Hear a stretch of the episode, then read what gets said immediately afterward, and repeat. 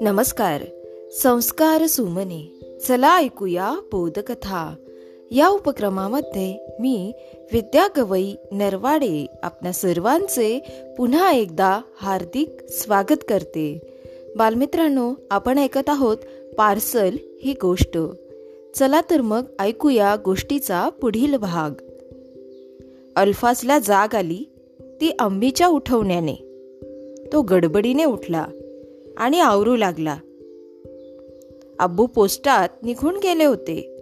अल्फाजही शाळेची तयारी करून शाळेत गेला.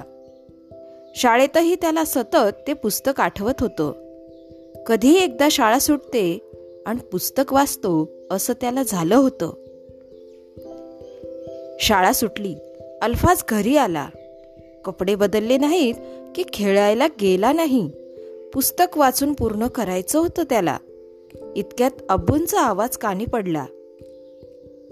बेटा अल्फू तूने पार्सल देखा क्या? मेरे बैग में था. अल्फाज घाबरला. पुस्तक तर सोडवे ना. अल्फाज खोटं बोलला. नाही अब्बू मैंने नहीं देखा. ते पार्सल रस्त्यात कुठं पडलंय का? ते पाहायला अब्बू बाहेर गेले. रात्र झाली. सापडलं का? आम्हीने आल्या आल्या विचारलं. अब्बूंनी नाही अशी मान हलवली. ते खूप उदास दिसत होते. आम्हीने जेवण वाढलं पण अब्बूंचं मन लागेना. काय झालं? ते पार्सल मिळायला हवं होतं. एका लेकरासाठी त्याच्या बाबांनी पाठवलेली ती वाढदिवसाची भेट होती.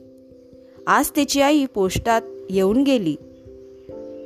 आज त्या मुलाचा वाढदिवस होता. त्याचे बाबा फौजी आहेत. काश्मीरमध्ये तिथून पाठवलं होतं त्यांनी. बापाची भेट झाल्यामुळे बापाची भेट माझ्यामुळे मुलापर्यंत नाही पोहोचली. अब्बूंच्या डोळ्यात पाणी आलो. अल्फाज खजील झाला. त्याला स्वतःची लाज वाटू लागली. आपण खोटं बोललो. अब्बूंना दुखावलं. आपण चूक सुधारायला हवी. अल्फा जेवण आटपून उठला. त्याने पार्सल बाहेर काढलं. पत्ता वाचला. तो होता जवळच्या गावातला. त्याने पुस्तक पाकिटात ठेवलं. ते चिकटवलं. आम्ही मी मित्रांकडून येतो. जल्दी आणा अप्पू. अल्फाज पटकन बाहेर आला. संदीपला गाठलं. त्याला सगळी हकीकत सांगितली. संदीप हा अल्फाजचा जीवलग मित्र.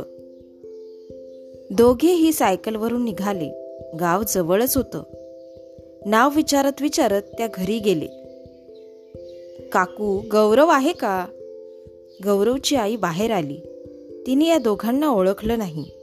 अल्फाजने सगळी हकीकत सांगितली. गौरवची आई कौतुकाने पाहत होती. बाळांनो खूप उशिरा आलात. बाबांचं गिफ्ट नाही आलं म्हणून रडून रडून झोपला तो. केकही कापला नाही त्याने. मित्रांना माघारी घालवून दिलं. गौरवच्या आईने गौरवला उठवलं. त्याला गिफ्ट दाखवलं. तो हरखून गेला. अल्फाज गौरवच्या आईला म्हणाला काकू मला माफ करा. गौरवची आई म्हणाली माफी का मागतोस? तूही लहान आहेस. पण तू ज्या मायेनं पार्सल आणून दिलंस त्याला तोड नाही. सावकाश जा. अल्फाज घरी आला. आम्हीला खरं काय ते सांगितलं आणि माफी मागितली. आम्हीने त्याला जवळ धरलं आणि म्हणाली पुन्हा अशी चूक करू नकोस. अम्मीने अब्बूंना सगळं सांगितले. तेव्हा त्यांनी त्याला जवळ बोलावलं. ते म्हणाले तू चूक केलीस पण ती चूक दुरुस्तही केलीस. अच्छा लगा बेटा.